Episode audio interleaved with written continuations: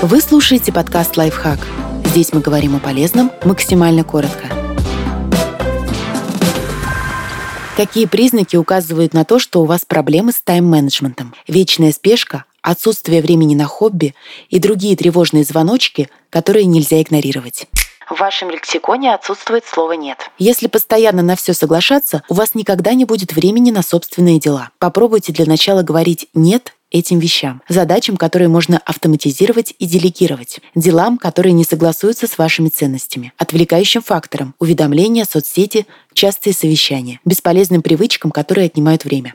Вы постоянно находитесь в спешке. Попробуйте вставать немного раньше, чтобы спокойно собираться на работу. Оставляйте запас времени между встречами и делами, чтобы можно было перевести дух. Делайте перерывы, чтобы отдохнуть и перезагрузиться. Если вам кажется, что все это невозможно, пора серьезно пересмотреть свои приоритеты.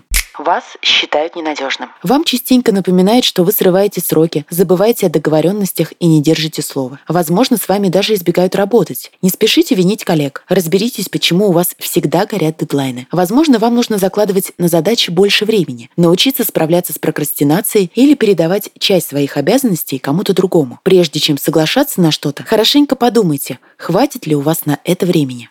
Ваш календарь всегда забит до отказа. Планируя встречи и совещания, закладывайте для них дополнительные 10-15 минут на случай, если что-то затянется. Заранее вносите в календарь перерывы, когда вы не будете отвечать на сообщения и думать о работе. Прикиньте, можно ли отказаться от того, что больше не вписывается в вашу жизнь.